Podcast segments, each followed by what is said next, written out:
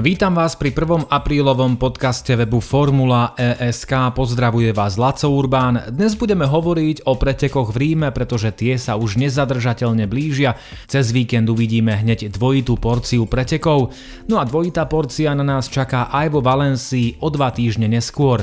Hovoriť budeme aj o tom, že Nissan odkladá nástup novej pohonnej jednotky, prezradíme vám aj to, ktoré auto je novým safety carom tohto šampionátu, poznáme pravdepodobnú podobu okruhu vo Valencii, no a dostaneme sa aj k tomu, aké značky budeme vidieť eh, počas éry Gen 3. V súvislosti s budúcnosťou sa povenujeme aj novým pneumatikám, povieme si aj to, prečo Audi opúšťa Formulu E a pozrieme sa na premiéru nového šampionátu Extreme E.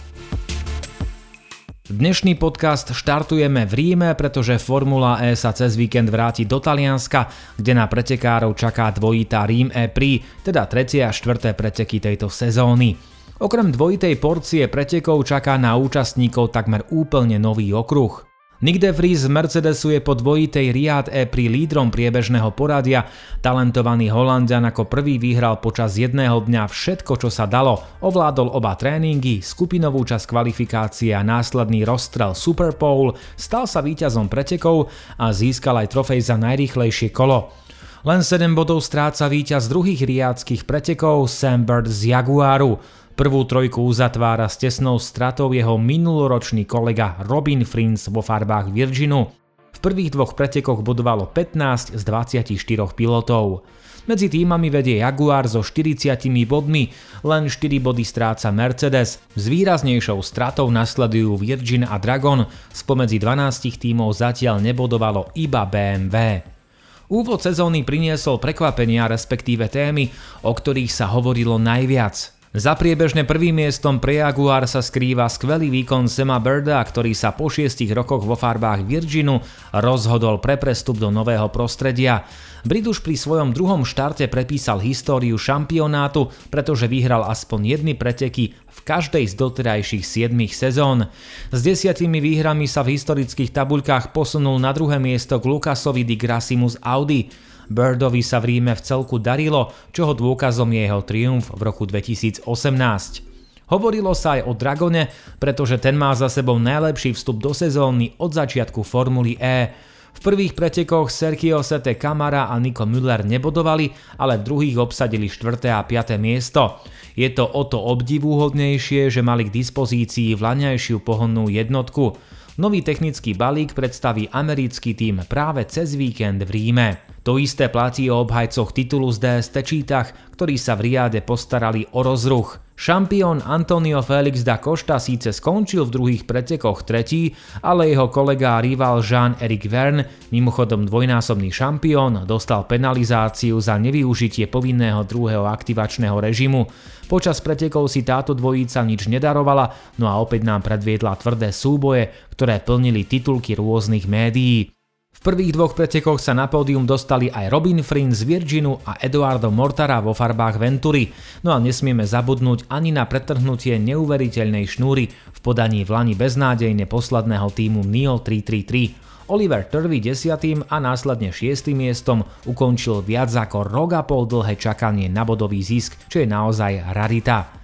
Riadským pretekom sme sa venovali aj v našich predošlých epizódach. E, v dvoch z nich sa predstavil aj český komentátor Eurošportu Zdenek Míka. Ak máte chuť, pokojne si vypočujte aj predchádzajúce epizódy, no a Zdenek vás prevedie aj pretekmi v Ríme. Rím ponúkne upravený a takmer úplne nový okruh, ktorý v porovnaní so svojím predchodcom prešiel viacerými výraznými zmenami.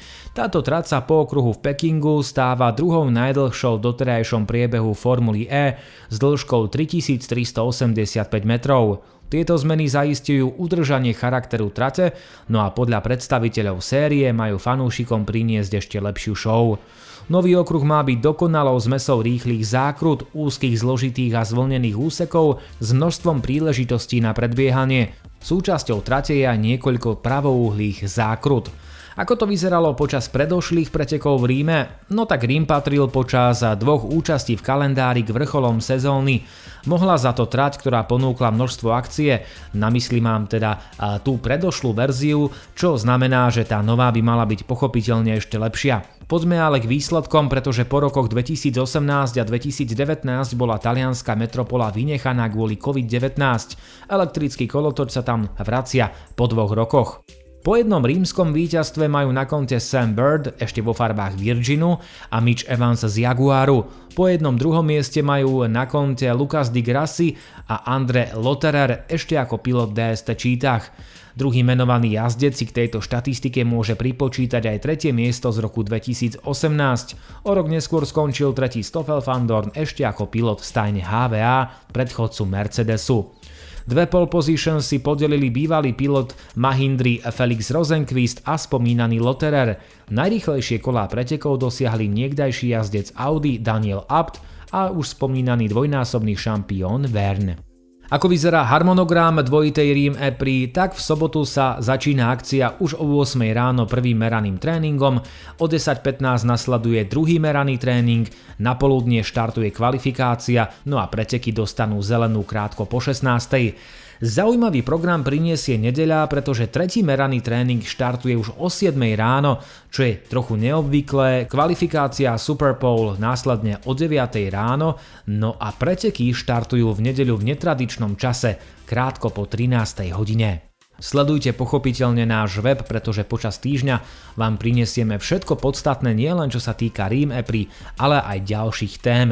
Toľko k víkendu, pozrime sa aj na ďalšie témy.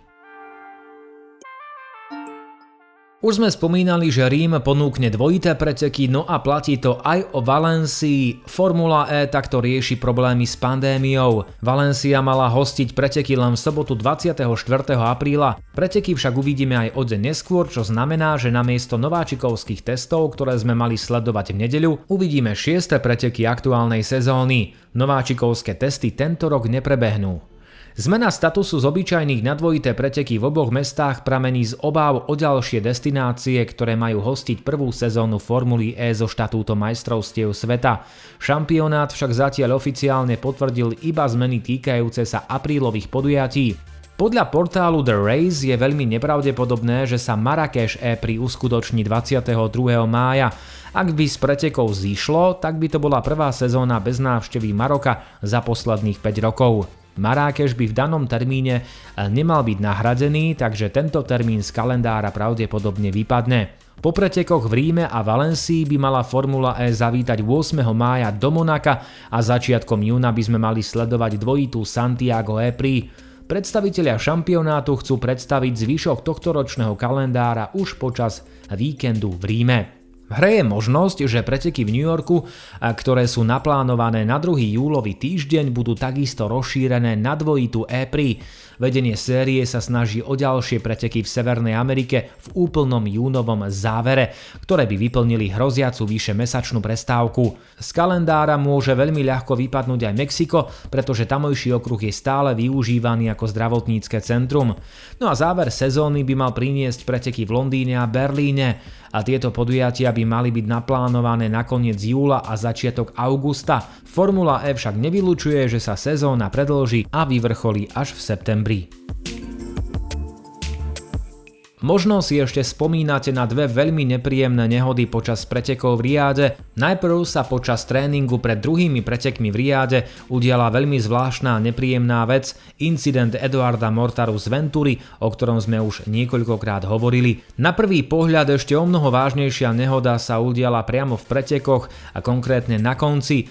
Alex Lean po kontakte s Mitchom Evansom vyletel do vzduchu, dopadol na zem dole hlavou a klzal sa viac ako 70 metrov po asfalte, kým ho zastavili bariéry. Britský pilot týmu Mahindra bol prevezený do nemocnice, neskôr sa ukázalo, že sa vyhol stredným a vážnym zraneniam, no a momentálne je už úplne v poriadku. Lean si však bude môcť vyskúšať nové šasy až počas piatkového shakedownu, čo nie je úplne dobrá správa pre britského pilota, keď keďže mu museli postaviť prakticky úplne nový monopost, ten predošlý bol pri nehode zničený. Podľa športových pravidiel piloti nesmú testovať auta mimo podujatí, ktoré sú organizované oficiálnymi promotérmi. Od februárovej nehody testoval Lin na území Spojeného kráľovstva, ale namiesto nového auta sedel v konštruktérskom testovacom aute. Ako informuje opäť The Race, Lin by za istých okolností mohol za zničenie monokoku dostať pred pretekmi v Ríme penalizáciu. O tom sa však definitívne rozhodne až po piatkovej technickej prehliadke. Mahindra má v Ríme čo naprávať, pretože v Riade sa jej výsledkovo vôbec nedarilo. Alexander Sims je priebežne 13. Alex Lin bez bodu posledný. Medzi týmami patrí indickej stajny predposledná pozícia. Nissan je donútený meniť plány a predstavenie svojej novej pohonnej jednotky odkladá pravdepodobne až do mája. Japonský konštruktér mal pôvodne predstaviť nový balík už v Ríme, avšak vzhľadom na meškanie v dodávateľskom reťazci to nebude možné. K spomínanému meškaniu výrazne prispieva aktuálna pandémia. Nový balík Nissanu spoznáme zrejme až začiatkom mája v Monaku. To znamená, že v ďalších štyroch pretekoch, po dvoch v Ríme a vo Valencii, musia Sebastien Buemi a Oliver Rowland bojovať s vlaňajším balíkom.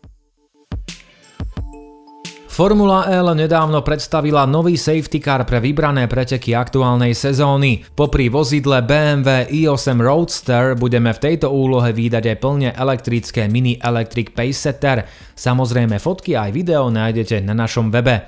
Nové Mini v sebe spája bohatú motošportovú tradíciu s elektrickým pohonom. Keďže aktuálny model safety caru využíva hybridný pohon, Mini sa stáva prvým skutočne plne elektrickým bezpečnostným vozidlom série. Nový safety car uvidíme prvýkrát v akcii už v Ríme, no a za volantom bude už tradične Bruno Korea. Kliknite si na náš web, pretože nové Mini, skutočne nadúpané auto, stojí za vašu pozornosť. Formula E sa predstaví prvýkrát v Španielsku, konkrétne na okruhu Ricarda Torma vo Valencii. No a už spomínaný portál The Race len nedávno predstavil možnú, respektíve pravdepodobnú konfiguráciu trate, ktorá by mala byť čoskoro potvrdená. Jej podobu nájdete samozrejme na našom webe. Valencia hostila predsezónne kolektívne testy a nevyhla sa kritike. Mnohí predstavitelia ju považujú za nereprezentatívnu, keďže Formula E sa sústredí predovšetkým na úzke a kľukaté okruhy v centrách.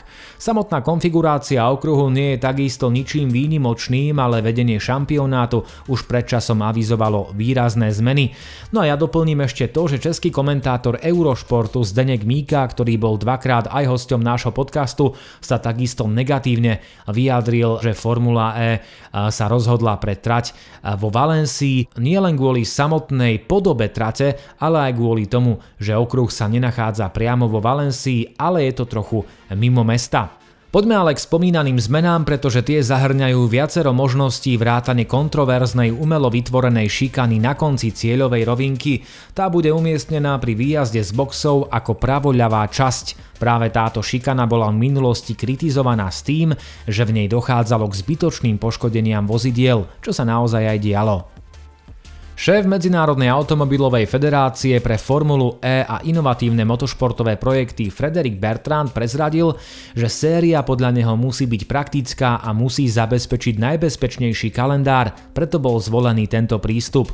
Cieľom šampionátu bolo udržať podobu trate v tajnosti aspoň dva týždne pred pretekmi, aby mali týmy obmedzený čas na testovanie. Predpokladá sa však, že Formula E ponúkla týmom tieto informácie o čosi skôr. Poďme ale k jednej zaujímavej téme, ktorá naozaj e, súvisí s Valenciou, pretože jedným z problémov trate môžu byť traťové limity, ktorých porušovanie bolo počas predsezónnych testov jednou z hlavných tém. Na vine sú aj nízke obrubníky, ktoré to pilotom výrazne uľahčujú. Bertrand však verí, že Valencia zavrie ústa kritikom, citujeme. Niektorí ľudia možno povedia, že to bola jedna z najlepších tratí 7. sezóny, pretože sme ju zmenili spôsobom, ktorý sedí charakteristikám Formuly E. Nebudeme nevyhnutne sledovať systémy, pretože potenciálne vytvoríme traťové limity, ktoré viac vyhovujú štandardom Formuly E. Koniec citácie. No a ja ešte doplním, že dvojitá Valencia E-Pri je na programe 24. a 25. apríla. Toľko k tejto sezóne Formuly E, no a teraz sa pozrieme do budúcnosti, povenujeme sa a trochu novej ére. Porsche totiž potvrdilo svoj dlhodobý záväzok smerom k Formule E, ktorej súčasťou bude minimálne do roku 2026. Pre éru Gen 3 tak máme potvrdenú už tvoricu konštruktérov. Oznámenie Porsche prichádza po potvrdení o zotrvaní Nissanu.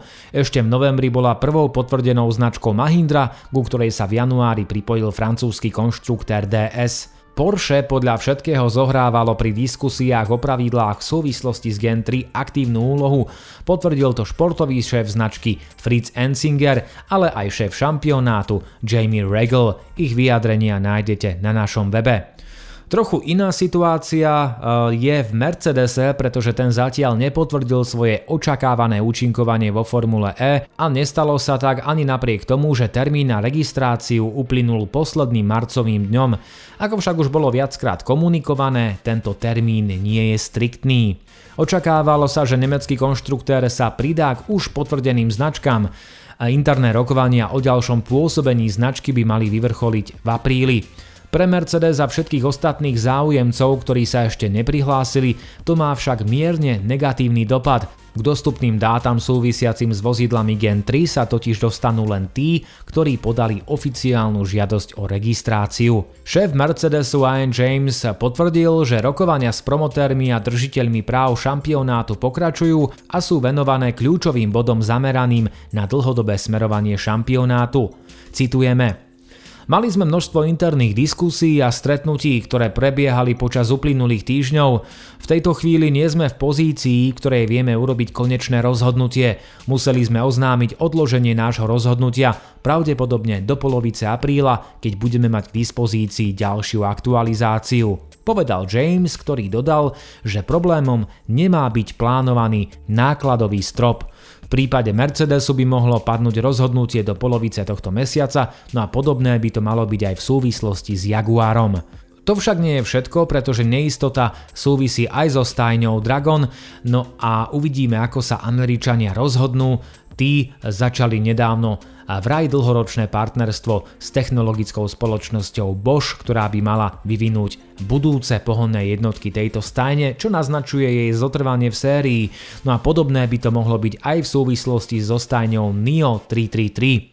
O zotrvaní tejto stajne sa začína odvážnejšie hovoriť potom, ako sa k týmu pripojil jeho nový technický partner Gusto Group, Prostredníctvom Gusto Engineering technickej divízie celej skupiny zastrešuje technickú a operačnú stránku jej zakladateľ Alex Hui. Ten je popri Silkovi ďalším šéfom týmu. Hui pre oficiálny web šampionátu povedal, Sústredím sa na to, aby som svoje kontakty priniesol do programu Formuly E, identifikoval problémy, ktorým tým doteraz čelil a pokúsil sa alokovať zdroje na lepšie miesta z hľadiska budovania týmu, hardvéru a investícií týkajúcich sa pohonnej jednotky. Tým neriadím na dennej báze, na to mám kolegov v Spojenom kráľovstve, ale som zodpovedný za technickú stratégiu. Pravidelne hovorím s inžiniermi, aby som pochopil, čo je potrebné posúvať vpred. Huy sa vyjadril aj k dlhodobejším plánom. Citujeme, v ďalšej etape dlhodobého projektu 333 Racing vo Formule E by som rád preniesol vedomosti z elektrických pretekov do čínskeho motošportu a automobilového trhu. Chceme vytvoriť silnú technickú alianciu medzi Spojeným kráľovstvom a Čínou. Gusto v tom bude zohrávať hlavnú úlohu, dodal Hui.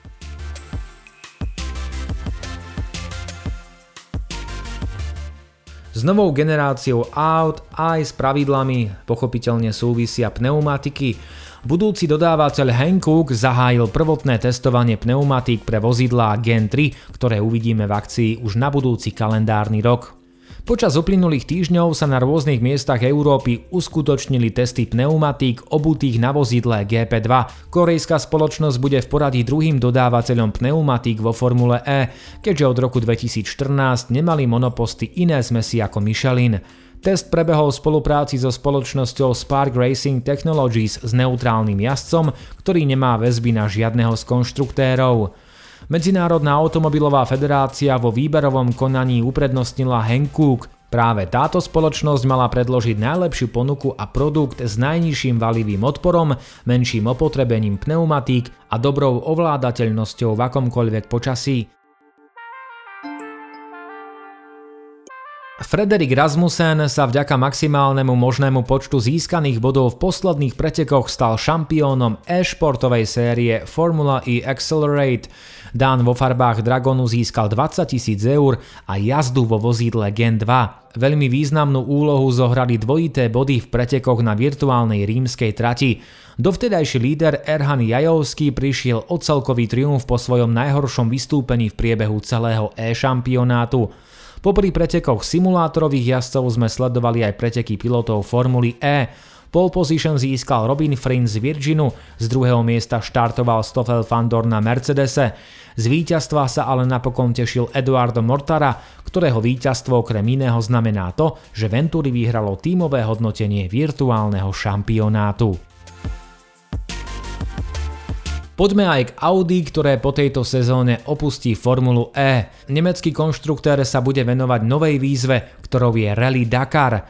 Audi chce toto dobrodružné podujatie absolvovať v elektrickom rally aute. Výkonný riaditeľ Audi Sport Julius Zebach pri tejto príležitosti povedal, že pri projekte Dakar zostávajú verní filozofii využívania úplne nových technológií v motošporte, ktoré sú z hľadiska cestných vozidiel prelomové. Citujeme. V našej rally histórii to bolo napríklad hnacie ústrojenstvo Quattro a teraz budeme testovať nové komponenty pre budúce elektrické pohonné jednotky a to v extrémne náročných podmienkach rally Dakar. Koniec citácie. Prvé testy nového elektrického prototypu by mali prebehnúť uprostred tohto roka. Šéfom projektu je Andreas Ross. Spomínaný prototyp využíva jednotku MGU zo súčasného vozidla Formuly E.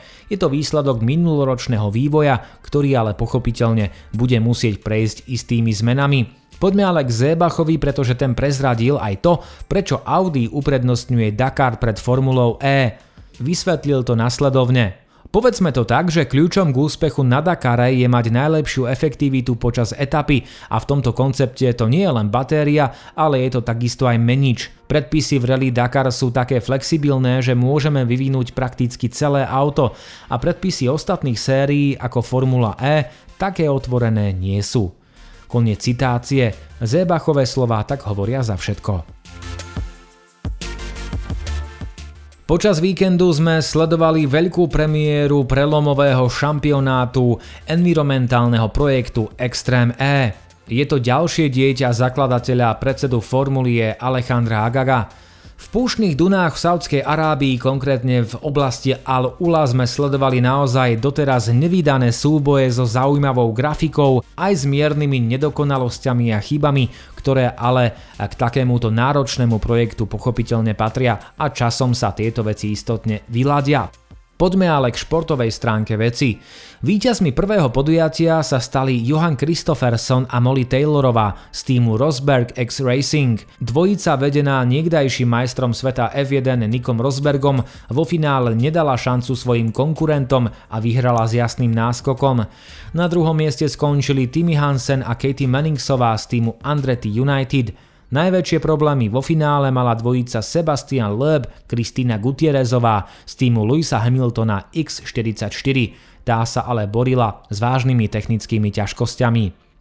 Počas dvoch dní v Saudskej Arábii sme sledovali rôzne formáty. V sobotu to boli kvalifikačné preteky, respektíve kvalifikačné jazdy, prvá a druhá. No a v nedeľu to bolo prvé semifinále s účasťou troch aut, následne druhé semifinále tzv. Crazy Race, no a napokon aj záverečný rozstrel, ktorý určil poradie na posledných troch miestach.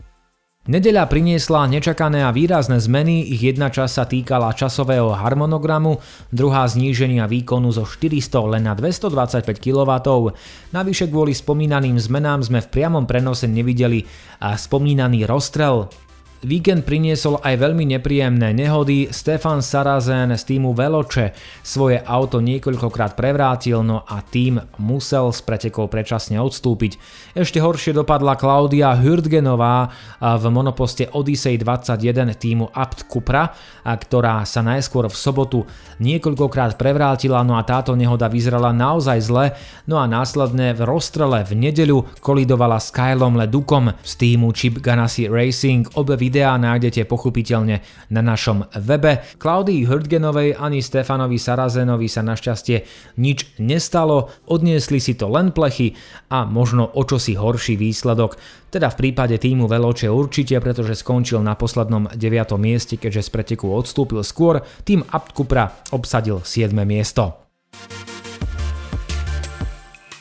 Toľko z dnešného podcastu, sledujte nás na Facebooku, Twitteri a Instagrame. Od mikrofónu vás pozdravuje Laco Urbán, pozývam vás k sledovaniu víkendovej dvojitej Rím Epri v sobotu a v nedeľu, keďže sa jazdí v Európe a pre nás to bude naozaj časovo veľmi pohodlný rozpis, o ktorom som už hovoril, no a ktorý v priebehu tohto týždňa nájdete aj na našom webe. Počujeme sa po pretekoch v Ríme, zostaňte nám verní aj naďalej. Pekný deň.